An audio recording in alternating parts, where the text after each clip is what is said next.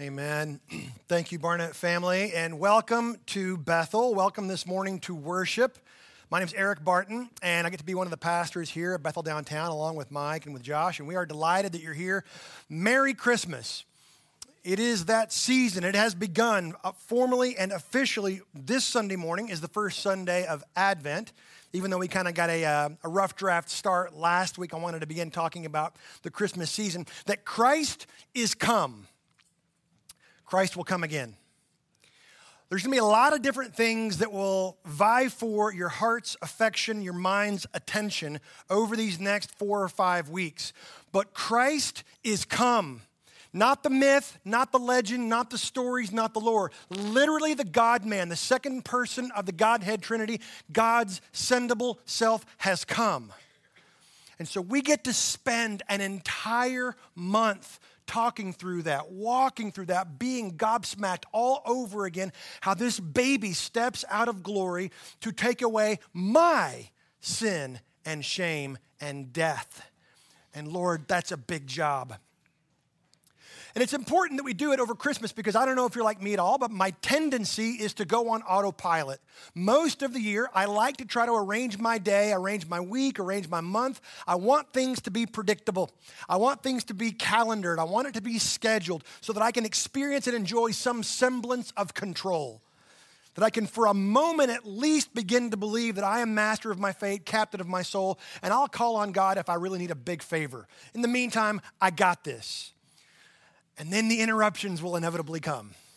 And at first they're irksome and they're irritating. Then you realize, no, they are divine. Intrusions into my calendar that has a tendency to leave God out. So I want to say and invite you into Christmas, the greatest of all interruptions the greatest of all intrusions, where mankind seemingly abandoned, discarded, left to his own devices, into that mess comes the Christ.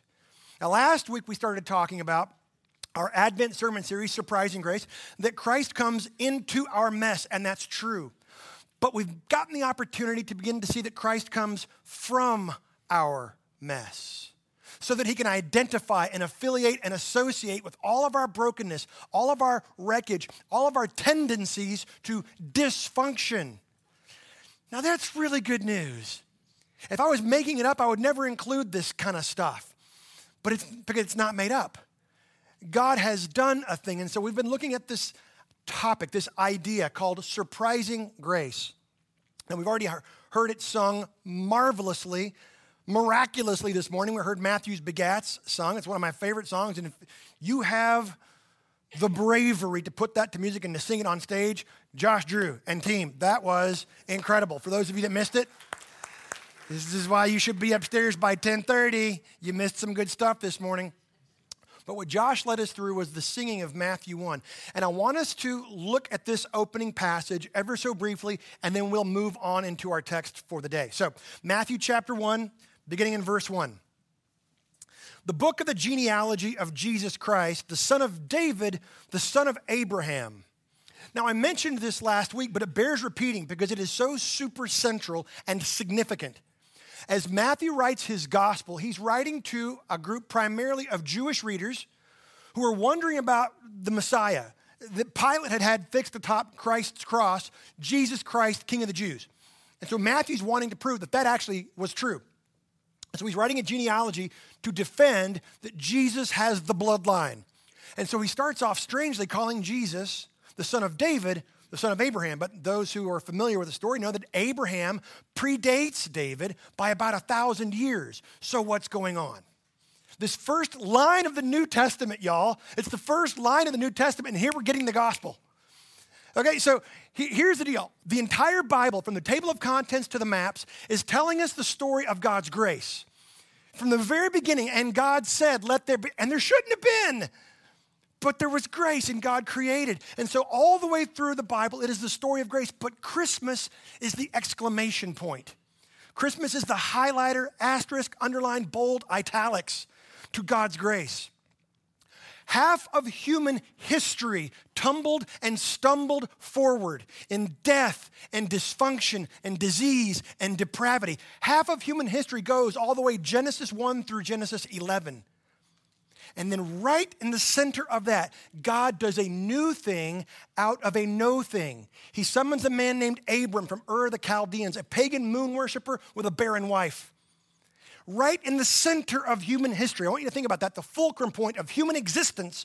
God comes to Abraham and says, I'm going to do three things for you. Your responsibility, flop over as though dead. Night, night. And as Abram's laying there in a trance, God says, I'm going to bless you. I'm going to give you this land. I'm going to give you offspring, and I'm going to make you a blessing to all the nations. The hope of the world is promised to Abram in Genesis chapter 12, and that is the central promise of Scripture. You will have land, you will have offspring, you will have blessing. And then it doesn't come, and it doesn't come. For a thousand years, we are finally introduced to a king named David, and David is going to be the instrumentation. He's going to be the agency. He's going to be the tool that's going to make all of the promises that God gave Abram, they're all going to come to pass under a king of David's line. How does David do? Not so much. And so we're left wanting more. What Matthew is telling us is don't you see? God is faithful. We have a chance to come to the text this morning, perhaps enamored by the pageantry of man. There's music and there's lights and there's mulled wine and there's Linus holding a blanket saying, Lights, please. All of those things are wonderful. But not if we miss the promise of God. I love all of the stories and I like the movies and I like the songs, but we must not forget the promise of God. He will do what he said he would do. And this Jesus is the David king who will fulfill all of the promises made to Abram. Now, with all of that as a run up, the book of the genealogy of Jesus Christ, the son of David, he is the Davidic king who will fulfill the promises made to Abram. That's how you're supposed to read verse 1. Abram was the father of Isaac, and Isaac the father of Jacob, and Jacob the father of Judah and his brothers. And Judah the father of Perez and Zerah by Tamar. You might remember Tamar, who last week we studied, who seduced her father in law. How was your Thanksgiving? That was weird. Not as bad as theirs, okay? But by Tamar, there's Perez, the father of Hezron, and Hezron, the father of Ram, and Ram, the father of Amminadab, and Amminadab, the father of Nahshon, and Nahshon, the father of Salmon. Remember those two for later. And Salmon, the father of Boaz, by Rahab. That's where we'll spend some time this morning. And Boaz, the father of Obed, by Ruth. And Obed, the father of Jesse, and Jesse, the father of David, the king. And David was the father of Solomon by the wife of Uriah. She doesn't even get named because it was so ribald and lewd and inappropriate. Now, what's fascinating about this? You would think if you were trying to prove to a Jewish readership of the blue bloodedness, the aristocracy of Jesus, you would have included the great grand matriarchs of Israel, right? You, you would have said, and Sarah, wife of Abraham, and Rebekah, the faithful wife of Isaac, and Rachel, the apple of Jacob's eye, or at least Leah, who ends up being his lifelong love, or something. But no, you don't get any of those. You get two Canaanites, a Moabite, and a Hittite. Merry Christmas. These Gentile women, excluded from the commonwealth of Israel, having no hope in God, are brought near because they trust God in their way, in their time. And we see a manifestation of a promise that God will fulfill through Jesus in the story of Tamar, we see that God provides Messiah, the one who will rule, the one who will be present literally, bodily, physically on the earth. Today in Rahab, we're going to see that God's going to send a conqueror. We're going to see that prefigured in a sense through Joshua, who will come from the east and he will eradicate and judge evil injustice. Now, next week we'll look at Ruth and we'll see that God will provide a redeemer, the one who will buy back from sin and shame and death. In a couple weeks, Lord willing, we'll look at the story of Bathsheba, who will demonstrate the coming of Messiah as king. And then finally, on Christmas Eve morning, on the 24th, we'll talk about Mary, that God has provided a son through Jesus. All these women are relatively familiar to us. We've heard them perhaps at a time or two, and maybe they're even a little bit shocking in the grand narrative of Scripture. But God's grace goes all the way to the ends and the extent of man's depravity and error, and that's such good news. Despite all of our depravity and all of our departure from the path God intends, God's grace always breaks through and accomplishes his purpose for his people peace and blessing. And so, yet again, our big idea for this morning is the same as it was last week and for this whole Advent series sin is no match for God's grace. Sin is no match for God's grace. Though it is enormous, though sin is the primary problem in the cosmos, it is still no match for God's grace. And the moral of all of these stories is that morals don't save a single soul. It is surprising grace that does that. And immorality, though it is offensive, does not disqualify us from receiving, believing the gospel. So, the greatest gift I could offer to us, a people, at Christmas is to be confounded all over again that we've been set free from all of our sin and error and failure by the grace of a loving and sovereign God. So if you've got your Bibles, I'm going to invite you to turn to Joshua chapter 2. I get it, not a typical Advent or Christmas passage, but we'll walk through this fairly briefly. But to do so, we've got to do it the right way. See, we're Westerners, it's the 21st century, and so for the last 150 years or so in the West, we are used to the literary form of our culture and context. And, and why wouldn't we be? We tend to do literature and story and narrative like this left to right. Here's the point. I'm going to now tell you the point, and I'm going to tell you the point that I just told you. That's how we do, that's how we do stories. Not in antiquity, that's not the Hebraic Jewish way to tell a story. I like their way. You'll see this in Joshua chapter 2. What they do is they'll give you some setup details, and then they'll give you the main point, and then they'll conclude with some setup details. So it's sort of like a sandwich, an, an Advent Christmas sandwich right here, Bethel downtown, December 3rd. You're going to have some lettuce and some bread and some trimmings on this side. You're going to have some lettuce and some trimmings on this side, but right in the middle is the meat. And you don't call a peanut butter and jelly sandwich a bread sandwich. You call it a peanut butter and jelly sandwich because that's the stuff that's in the inside that matters. Are you following with me, people? Wake up. It's time to have a Christmas sandwich, all right? Joshua chapter 2, what we're going to do is we'll read the first seven verses, and then we're going to read the last third from 15 to 24, and then we'll spend a little bit of time in the middle, 8 to 14. All right, so Joshua chapter 2, beginning in verse 1. And Joshua, the son of Nun, be super clear, that is Joshua, the son of Nun, not Joshua, the son of a nun. That would be weird. They didn't exist back then, okay? Joshua's father's name is Nun. Now that's bizarre because his father's name is fish. Nun is Hebrew for fish. Joshua was actually from the tribe of Ephraim, which would have been in the northeastern part of the country, a very inland, uh, dry place, and yet for some reason his father's name is Nun. Don't really know why. Yeshua, Joshua, means God is salvation or God saves, the son of fish. I don't think that means he had a fishy character. We don't really know. But you have to remember that all of these stories are intended to be recited and retold from parents to children and from grandparents to grandchildren. All of these names that we hear in the Old Testament, they're generally connected to an animal. So Joshua's dad's name was Fish. You might remember the story in Judges of um, Deborah leading the armies of God. Deborah means honeybee. And so you would tell the story of the honeybee led the armies of God. Or you might remember the story of uh, Jael. Jael fought a battle against Sisera, and she drove a tent spike through Sisera's head while he slept. Jael means little ibex or little deer. Sisera means war horse. And so because of God's faithfulness and his power, the little ibex drove a stake through the war horse's head.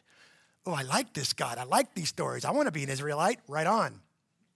So we're being set up for these kinds of stories. Joshua and his buddy Caleb were the spies that go into the land. Joshua, God saves, and Caleb, dog boy. Caleb means dog.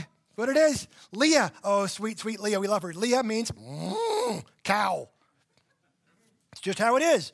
So you have to kind of keep some of those aspects in mind as we read through this passage and others in the Old Testament. And Joshua, the son of Nun, sent two men secretly. What's going on? We're given the fact that Joshua sends two men to spy out the land. Now, this is requiring us to, reconcile, to reckon, recognize and remember that a lot has happened to Joshua.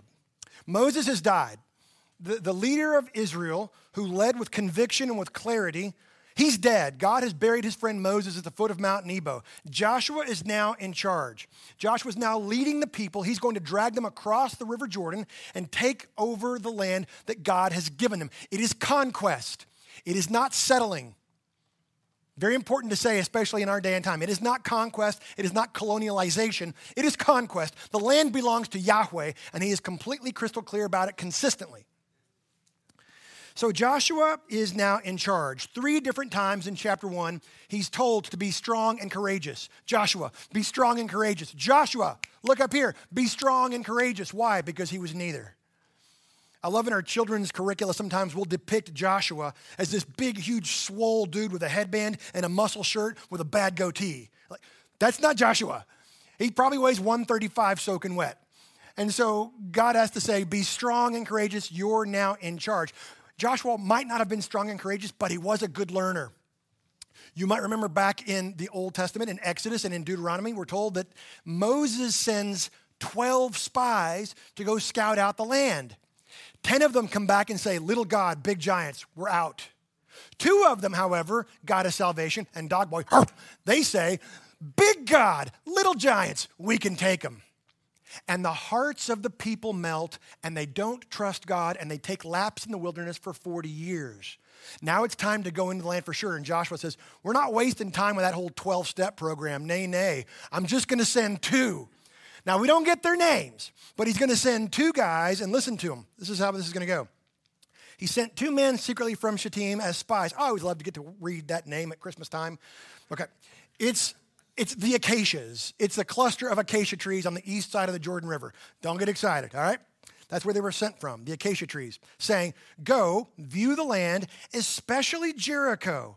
And they went and they came into the house of a, no, no, of a prostitute whose name was Rahab, and they lodged there. The ESV sweetly clarifies that verb choice, and they laid there, is the literal. What is going on? The hope of Israel. God is faithful. He's going to get it done. He's promised the land. And so now these two unnamed guys go into the land and they go directly to, not Buc-ee's. No, no, no, no, no, no. They went to the house of Rahab the prostitute. Now, for 2,000 years, the church has tried to bless this woman. They've tried to help her out and say, well, maybe that word, maybe she's just like an innkeeper. Maybe she's just got some Airbnbs and, you know, you get the code for it and you check in and, nope, she is Zahan. I'm not really supposed to say that in Hebrew. She's a prostitute. She lives in the world's oldest city. Some scholars say it's 11,000 years old. Some say it's 13,000 years old. Whichever, it's old. And it's the lowest city. And she is Zahan in this place. And her name is Rahab. Now, you and I hear that and we go, oh, I've heard this story before. Rahab, the prostitute with a heart of gold. Not exactly. Not exactly. You got to understand that when the time Joshua is written, the name Rahab is already a thousand years in Hebrew culture and lore.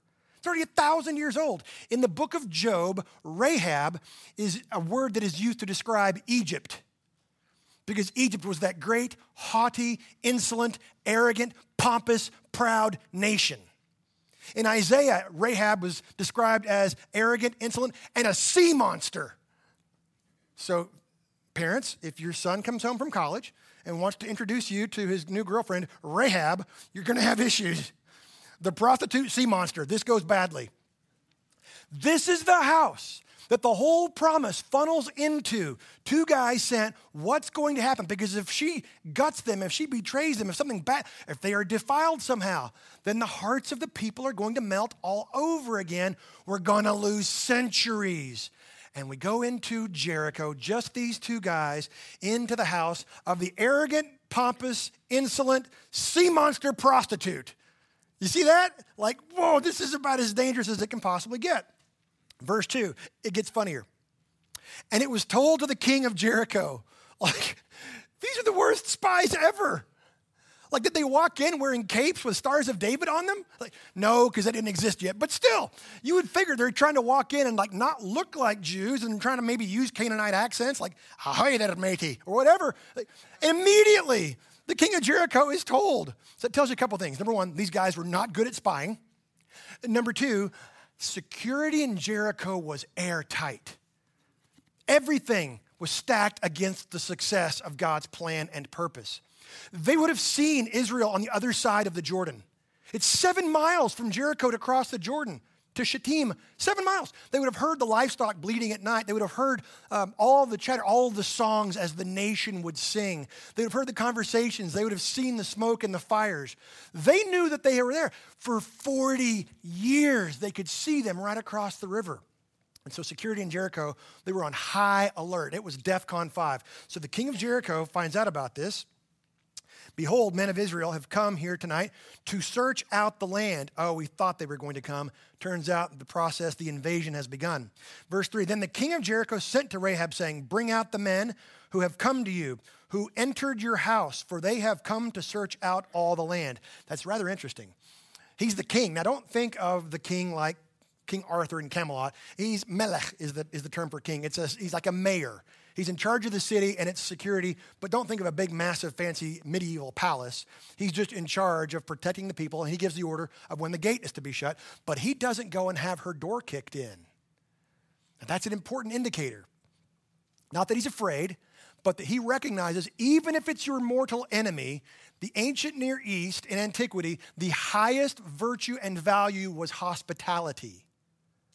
And she's showing these guys hospitality. Even though they're the enemies from across the, the river, you can't just go and pull them out. That is an absolute violation of the one code of Canaan and all that region that he could not, would not violate. So he says, Hey, I know they're there.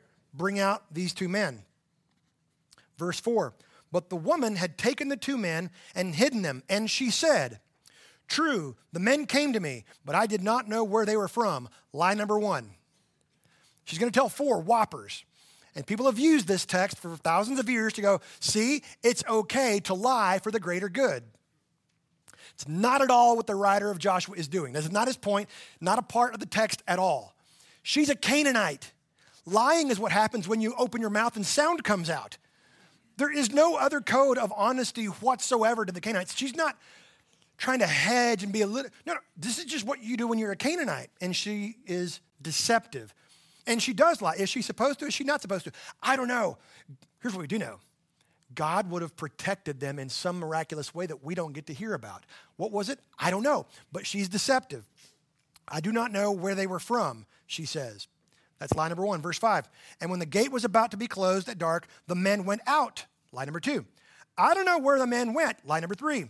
Pursue them quickly, for you will overtake them. Line number four. All right, so she's just totally uh, rope doping the security forces. Verse 6 But she had brought them up to the roof and hid them with the stalks of flax that she had laid in order on the roof. Oh, Rahab, she diversified. She was a businesswoman and a business woman. She was apparently, and her whole family was involved in, in flax harvest. And so, what do you do with flax? Well, you get flax, you take the seeds, you crush up the seeds, and it makes oil. And you soak the flax in water for about three weeks until the fibers all separate. And then you use the flaxseed oil, and you can take the fibers of the flax and you can make linen. You can braid it together and make really strong ropes. And it just so happened that she's a rope maker as well as a prostitute. Didn't see that one coming. Verse 6 She had brought them up to the roof and, and uh, hid them with the stalks of flax that she had laid in order on the roof. Verse 7 So the men pursued after them on the way to the Jordan as far as the fords, and the gate was shut as soon as the pursuers had gone out. Cliffhanger. So she rope a dopes them. She says, If you leave now, you can still catch them. They went that away. She sends the pursuers to the east and to the south. We know where the fords are. The fords are just a little bit south and east of Jericho. Go that way. I'm sure they're going back to Israel. Run after them. And so they mount up, and they're going the wrong way. And then the gate closes. And the suspense is supposed to be palpable. Like, what's going to happen? They just got closed inside the city gate. It's like being trapped on the Death Star. Some of you are too old, like, what's a Death Star? Google it. They're trapped inside. What's going to happen to the, to the plan of God? What's going to happen to these two guys? Cliffhanger, move over. We're now going to pick up in verse 15 to see how this thing plays out, and we'll go back and talk about the sandwich. So, one piece of bread and lettuce dealt with. Now we're going to the other side of the sandwich more bread, more lettuce. Verse 15. So they're back at the house. we're still at the house now. She let them down by a rope, coinky dinky, through the window, for her house was built into the city wall so that she lived in the wall. That's really strange. It seems redundant. What's going on? Jericho was a big city, and they had this massive wall that surrounded the entire city. But Jericho continued to flourish and thrive and grow. And so they built a larger wall around the first wall, about 15 feet in space. So there's a void between the first wall and the newer, larger wall. And so what does Jericho do? They came and they dumped in all kinds of dirt, rubble, debris, trash, and just whatever to fill this in. So now you've got like a super thick, super wall. And then they laid wood across the breach that was full of debris. And so what happens is, it's what happens is people have a hard time finding a place to live. Jericho had a finite space. And so those uh, who were less resourceful, we might say, less affluent, they go in and they start clawing and scratching voids out of the space between the two walls. And so they will have some small rooms in between the walls, very safe, very dark, dank, and nasty. And then on the wood that was laid on top, they would build some rooms on top. So she lives in the wall of the wall. Does this make sense? It's not the best part of town. Hence, that's where she would set up shop, if you follow. And she's right on the outskirts of town. So if there's an attack that's going to come, it's going to come right to her window. So that's where they are in her house there in verse 15. Verse 16, and she said to them, Go into the hills, or the pursuers will encounter you, and hide there three days until the pursuers have returned. Then afterward you may go your way. When she says go into the hills, that can only mean one thing go north and west, deeper into the heart of Canaan. She sent the pursuers to Israel's borders, essentially the Jordan. She says to you guys, You're going to have to, to, to, to, to trust me. Go inward for three days. And if you look in Jericho, you can stand and you can see about 12 miles to the north, our, the, the elevation rises from about 2,000 feet below sea level to about 1,500 feet above sea level, and it's absolutely marked with all these limestone hills. So it would have been pocked with all these different caves. And so, sure enough, she says, You guys go up in there, wait for three days. The force will come back, the stormtroopers will come back, and then you'll be good to go. The men said to her, We will be guiltless with respect to this oath of yours that you have made us swear. Behold, when we come into this land, these two guys are unwavering. I do wish we knew their names. These two guys say, Behold, when we come into the land, you shall tie this scarlet cord to the window through which you let us down, and you shall gather into your house your father, your mother, your brothers, and all your father's household. Now we see this thing called the scarlet cord. Don't be too quick to jump to the cross because it's red. Because what's actually happening is the writer of Joshua is connecting it back first, not forward. Would not have known about the cross, but he certainly knew about what was behind, and that was the Passover, where an innocent would have to die for the sake of the guilty. You might remember when the children of Israel were in Egypt and the 10th plague was the angel of death. And God tells them, You must take a spotless lamb and you must kill that lamb, undeservingly, the lamb. But you must kill that lamb, take its blood, and smear it over the doorpost of your home, and then you have to go inside that safe space that the innocent blood has created. You have to go in the empty, safe space, just like Noah and the ark. You have to be in the safe space that God provides. And so ultimately, yes, of course, you have to be in the safe space that God provides in the cross of Christ. But first, it's pointing back to Passover. You've got to be in there. And if you're not in there, we have no way of protecting you whatsoever. Are we clear? She says, Yes, I got it. Verse 19 Then if anyone goes out the doors of your house into the street, his blood shall be on his own head. We shall be guiltless. But if a hand is laid on anyone who is with you in the house, his blood shall be on our head. But if you tell this business of ours, If you tell this business of ours, then we shall be guiltless with respect to your oath that you have made us swear. And she said, According to your words, so be it. Then she sent them away, and they departed, and she tied the scarlet cord in the window. I love that. She confessed, she professed, I believe something, and then she did something about it. Hers would have been the only apartment that had a red cord hanging out the window. Hey, Rahab, insolent, arrogant sea monster prostitute chick, what is that? Oh, it's just, you know, thinking about some new drapes. I don't know. She did something she identified because of her trust in who God was and what God was about to do. Now then, verse 22. They departed and went into the hills and remained there three days until the pursuers returned, and the pursuers searched all along the way and found nothing. And the two men returned. They came down from the hills and passed over and came to Joshua the son of Nun, and they told him all that had happened to them. Dude, you should have seen it. We were so awesome. We were like ninjas, like Hebrew ninjas. Nobody knew we were in. Uh, and that's actually not true. We totally got busted within about 36 minutes. But they report all of the things, verse 24. And then they said to Joshua, Truly, the Lord has given all the land into our hands, and also all the inhabitants of the land melt away because of us. I have to tell you, that wrecks me. It's almost verbatim what Joshua had said when he came out from spying the land.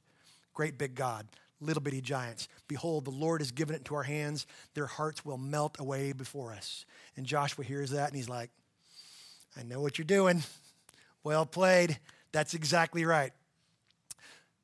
Bread, bread, lettuce, lettuce. Let us go to the meat. Joshua chapter 2, let's look at verse 8, the heart of the passage. Joshua chapter 2, beginning in verse 8. Before the men lay down up on the roof, we're back inside the house, we're up on the roof. She came up to them on the roof. This insolent, arrogant, untrustworthy, Canaanite, idolatrous sea monster. As they're trying to tuck in for the night. Does she have a pirate's knife in her teeth? I mean, what's, What's going to happen? Is she going to gut him up there? Then she got a whole bunch of dudes behind her with eye patches. Supposed to wonder, how is God going to get this done? Verse 9. And she said to the men, I know that the Lord has given you the land. Whoa. And that the fear of you has fallen upon us, and that all the inhabitants of the land, what? Melt away before you. Rahab says, what the spies should have said 40 years ago. Rahab, a Canaanite idolatrous sea monster prostitute, says what the nation of Israel should have said 40 years ago. That's remarkable. Verse 10 For we have heard how the Lord, Yahweh, dried up the water of the Red Sea before you when you came out of Egypt. it's the 21st century. I hear people all the time talking about, oh, the Red Sea's misunderstood. It was probably the Reed Sea, and they really just sort of like hiked through some swamp, and it wasn't really that big of a deal. Not according to the Canaanites. The Canaanites were all scared spitless because they had seen and heard all the story that God dried up the Red Sea and the people went across on dry land out of Egypt, and how the entire Egyptian army was absolutely annihilated. You do not jack with Egypt. You do not mess with, what's another name for Egypt? Rahab. I know that your God is God. We've heard the stories of you crossing the Red Sea, how you came up out of Egypt. Now, Rahab, Egypt is no more. I'll have none of that, thank you very much, is what she's saying and what you did to the two kings of the Amorites who were beyond the Jordan, to Sihon and Og, whom you devoted to herem, utter destruction. We've heard the stories, two nameless spy guys. We know what you guys are capable of. We know what you do. You encountered Sihon as you crossed the Red Sea. You began to move up the eastern side of the Jordan, and this guy, Sihon, said, You shall not pass, or something. And they said, We just want to walk through your lands. We won't even pluck a grape. We won't even drink water. We just want to move through your lands. And he said, No, I will not let you. I will fight you. And they said, So be it. And they killed all of Sihon, his family, his entire people group, slaughtered. They move further north. They encounter a guy named Og, who on his business card it says, Og, the fat king over the hill. That's supposed to be a deterrent. He was huge. He was, and he says, I will fight you. They said, We don't want to fight you. He says, I'm going to fight you. And so they do. And they are slaughtered. They are devoted to herem, utter destruction. Man, woman, child, hummingbird, and amoeba are wiped out. And Rahab says, I've heard these stories. This isn't legend or myth or lore. This stuff happened. It was right over there like just miles away from here. We know that this has happened. We know who you are. More importantly, we know whose you are. Verse 11, here's the central piece of steak in this sandwich. And as soon as we heard it, our hearts melted. Not the Israel people, should not have been that way.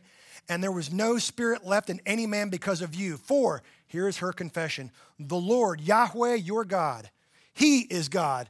Yahweh is El this Canaanite, idolatrous, arrogant, insolent prostitute who's a sea monster character, she says, Yahweh is God.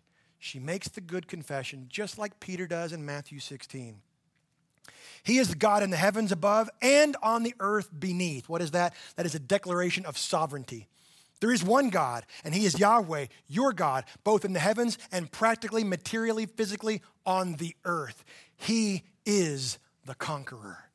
This is her confession. Verse 12. Now then, please swear to me by the Lord, swear to me by Yahweh, your covenant keeping name of God, that as I have dealt kindly with you, uh, that gets shortly sanitized. She literally says, As I have shown you chesed, loving kindness, uh, compassionate mercy. It's my second favorite word in the Old Testament, save the very name of God Himself. As I have shown you chesed, loving kindness, covenant keeping mercy, then you do the same for me. Uh, as I have dealt kindly with you, you will also deal kindly, chesed, with my father's house, and give me a sure sign that you will save alive my father and my mother, my brothers and sisters, and all who belong to them, and deliver our lives from death. Notice there's no mention of spouse or children. Verse 14, and the men said to her, Our life for yours, even to death. If you do not tell this business of ours, then when the Lord gives us the land, we will deal kindly, chesed, and faithfully with you. She confesses God. So, what are we supposed to take away from this strange little story of this woman named Rahab who is in the lineage, the genealogy of Jesus? Why does this matter? Because she's about as bad off as you can possibly imagine. Joshua probably has no idea when he sends spies to Jericho that there was somebody else in the land that was being prepared for redemption. You see, sin is no match for God's grace. So let me give three quick portable implications to try to prepare us for the Christmas season. Number one goes like this Trusting God to be faithful in the big picture looks like obeying Him in the small picture.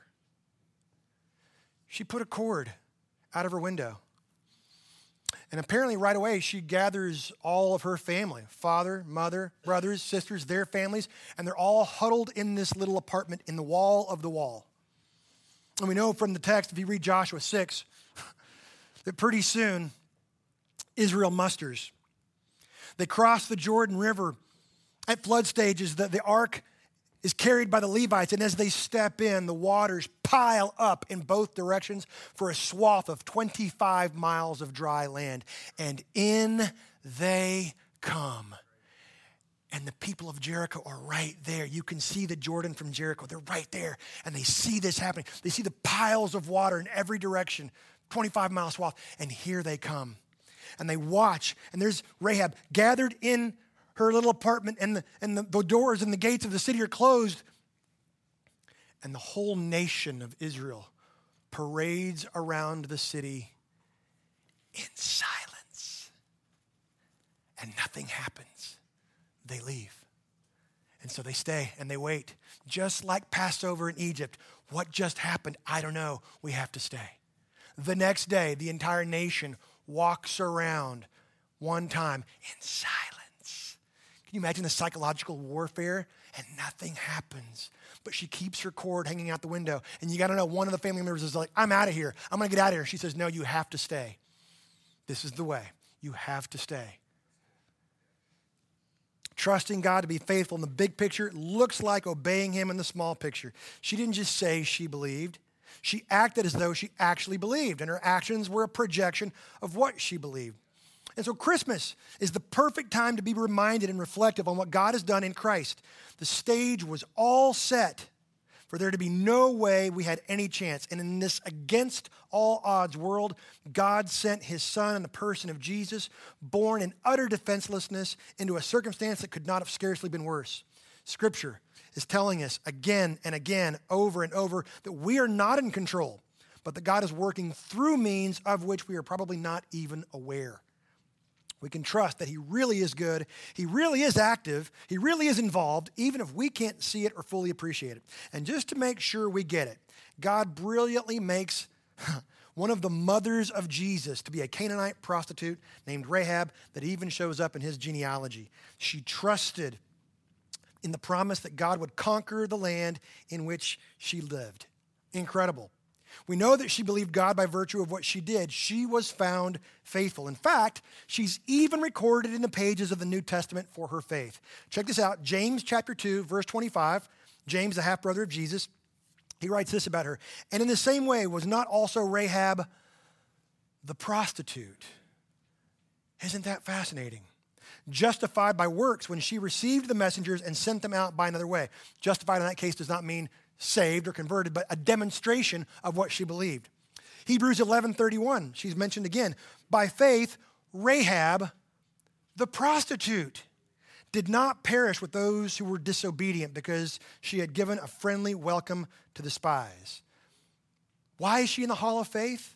Because she had shown hospitality. The same reason Lot, knuckle dragging the Lot, was in the hall of faith because he showed hospitality to the two angels when they came to Sodom and Gomorrah. Rahab was found faithful. Now, speaking of those two verses about Rahab, the prostitute, here's point number two belief transforms our brokenness into brilliance. This is what being in Christ does.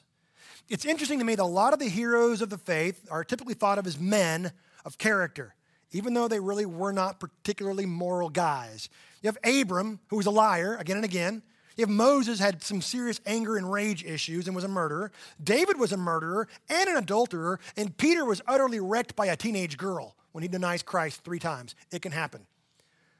Those were the people who were supposed to be the role models, but that's not generally what comes to mind when we think of them. We like to think of them in the stories in which they acted in faith, where they were brave and where they had conviction.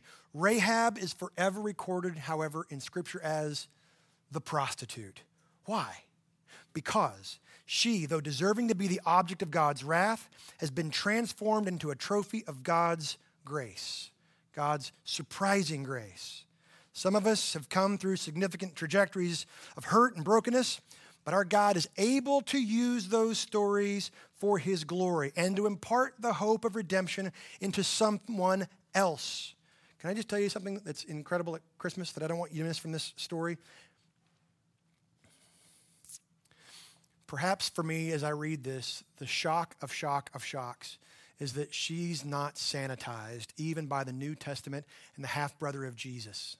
In other words, God is not ashamed of Rahab. There's no question she was involved in all kinds of debauched wickedness, idolatrous, arrogance, insolence, and sin. And God says, love her. She's an example. She's going to be in the lineage and the line of my son, Jesus. And so, can I just say, whatever it is that you're listening to that voice between your ears saying, You're such a, you're such a, God is not ashamed of you. He loves you. And he wants nothing more than to take that story of your brokenness, the wreckage of your own will, and use that to shine brilliance onto somebody else that you have no idea that God's preparing to hear your story. Thirdly, everyone believes something about God. Everyone does. We see that evidenced in this passage. Clearly, the spies believed something about God, great big God, little bitty problems, and they were acting in obedience to his leading. Rahab believes something about God. She believes that God is God because faith comes by hearing. How do you hear? She had heard all the stories, she had observed and witnessed all that God had done. The Canaanites believed something about God, that he was not the true God, and that all of their false gods were actually sovereign. That always results in destruction. Failure to recognize and receive God as God always ends in judgment. But the surprise of God's grace is that He moves and stirs in the lives of some very unusual suspects to make Himself known. Everybody believes something about God, but perhaps few of us have taken the time to actually think, pray, and write it down. So I want to invite you. I want to challenge you and charge you this Christmas season to spend some time thinking through how you have heard. How have you heard about God? praying to ask God to reveal himself and writing down a few lines of your confession of who God is.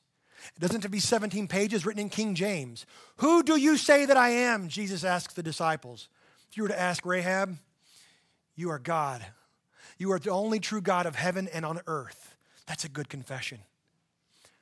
I challenge you, I charge you, I double dog dare you. Take some time, get a piece of paper and a writing utensil, or make yourself a note on your phone. Who is God? And then I promise you, within a matter of time, you will have the opportunity to use that declaration of who God is to a family member, a stranger, some telemarketer who thinks they're going to sell you a timeshare. Hey, let me tell you who God is. Ha! They love that. I challenge you and I charge you. Who do you say that he is? Write it down. And then, like Rahab, ask God for wisdom and courage to live accordingly in the midst of whatever janky Jericho situation you find yourself in. See, sin is no match for God's grace. All of these women that we will have studied this Advent season have something in common. They're part of God's plan to redeem mankind to himself and to one another. We've already read and had sung the genealogy of Jesus, and it includes some really interesting names. One of those names that I mentioned to you was a guy named Nahshon. Nahshon is listed in Numbers as a prince or a chief of Israel. That probably means he was one of the tribal heads one of the 12 tribes, not real sure, but it probably means he was kind of nobility. He was one of the elders, he was a head of one of the tribes. Now, he has a son named Salmon. Not probably a fish name, that's just the guy's name is Salmon, who somehow, by God's grace, apparently meets and marries Rahab. Now, I don't know this, the text doesn't tell me, so I'm just going to use my sanctified imagination here ever so slightly. It's not in the text. I have a sense that one of the two spies that was really bad at his job was a guy named Salmon. Don't know that. Doesn't matter. But Nahshon, who is a prince or a chief of Israel, has a son named Salmon who somehow marries Rahab. I think he took her protection seriously and personally. She, despite being a serial prostitute, can I just go ahead and say damaged goods? becomes a family woman. It's a remarkable turn of God's grace. She becomes a family woman despite her past and becomes the mother of a guy named Boaz. Boaz will end up marrying another foreigner named Ruth. Where do you suppose Boaz learned to care for the foreigner? But through his mom. You never know what God's doing. You never know the strange companion that God will send along. And do you see how all this stitches together and weaves this tapestry of the coming of Christ from our mess into our mess to redeem us from our mess? This is the story of the gospel. Just like last week, I said that in a lot of ways I'm like, I'm like Tamar, but I'm also like Rahab. I'm a product of my own sinful surroundings. My tendency is to live apart from God's presence and to follow my own flesh. But then I hear of one named Jesus who is come, who will come again, Yeshua. His name is God saved, who will come from the east, and he will finally conquer everything opposed to him. But I must wait patiently for him to come. Kind of cramped in a little apartment in the wall, you might say. I must wait for him to come and trust in his finished work to escape the judgment that I know I actually deserve. My only refuge is the safe space that He has provided and graciously created. The woman in this genealogy of Jesus are a great surprise, really. Again, we'd expect for Sarah and Rebecca, Rachel, and Leah, but instead we got two Canaanites, a Moabite, and a Hittite. It's an amazing thing. These Gentile women who have pinned their hopes to a Jewish man sounds a lot like the church, the bride of Christ, as we are awaiting our groom. We've trusted that God will send his conqueror, his Messiah, his Redeemer, his King, because he has sent his Son, and he will come again. And until such time, may we all be reminded, especially at Christmas, that sin is no match for God's grace. Let's pray together. Father, we thank you for Advent, for Christmas, for the coming of Christ. And Father, I pray if there's anyone here this morning that's heard the stories, but perhaps is a fringe Canaanite next door to Rahab, you might say, heard the things, noticed a scuffle, heard a ruckus, but doesn't really buy in. Would you move by your spirit? Would you challenge and charge them? Would you summons them that they would be persuaded that Jesus is the Christ, the Son of the living God, come to take the sin and the shame and the suffering and death of the world away, and that they this Christmas would step out of death into life? They would talk with someone they would know, would love or trust, or an elder, or a deacon, or a staff member, or a ministry leader, somebody that, like those two spies, would tell Rahab the truth. For the rest of us, Father, would you remind us that you are not ashamed? That you are aware of our labels and our lives and the past that we truck in, and that you are the kind of God that takes brokenness and transforms it into brilliance. And so may we be encouraged this holiday season. We thank you for Jesus. May we have the wisdom to continually lift his name high. I pray all these things in the power of your Spirit and in the name of Jesus. Amen.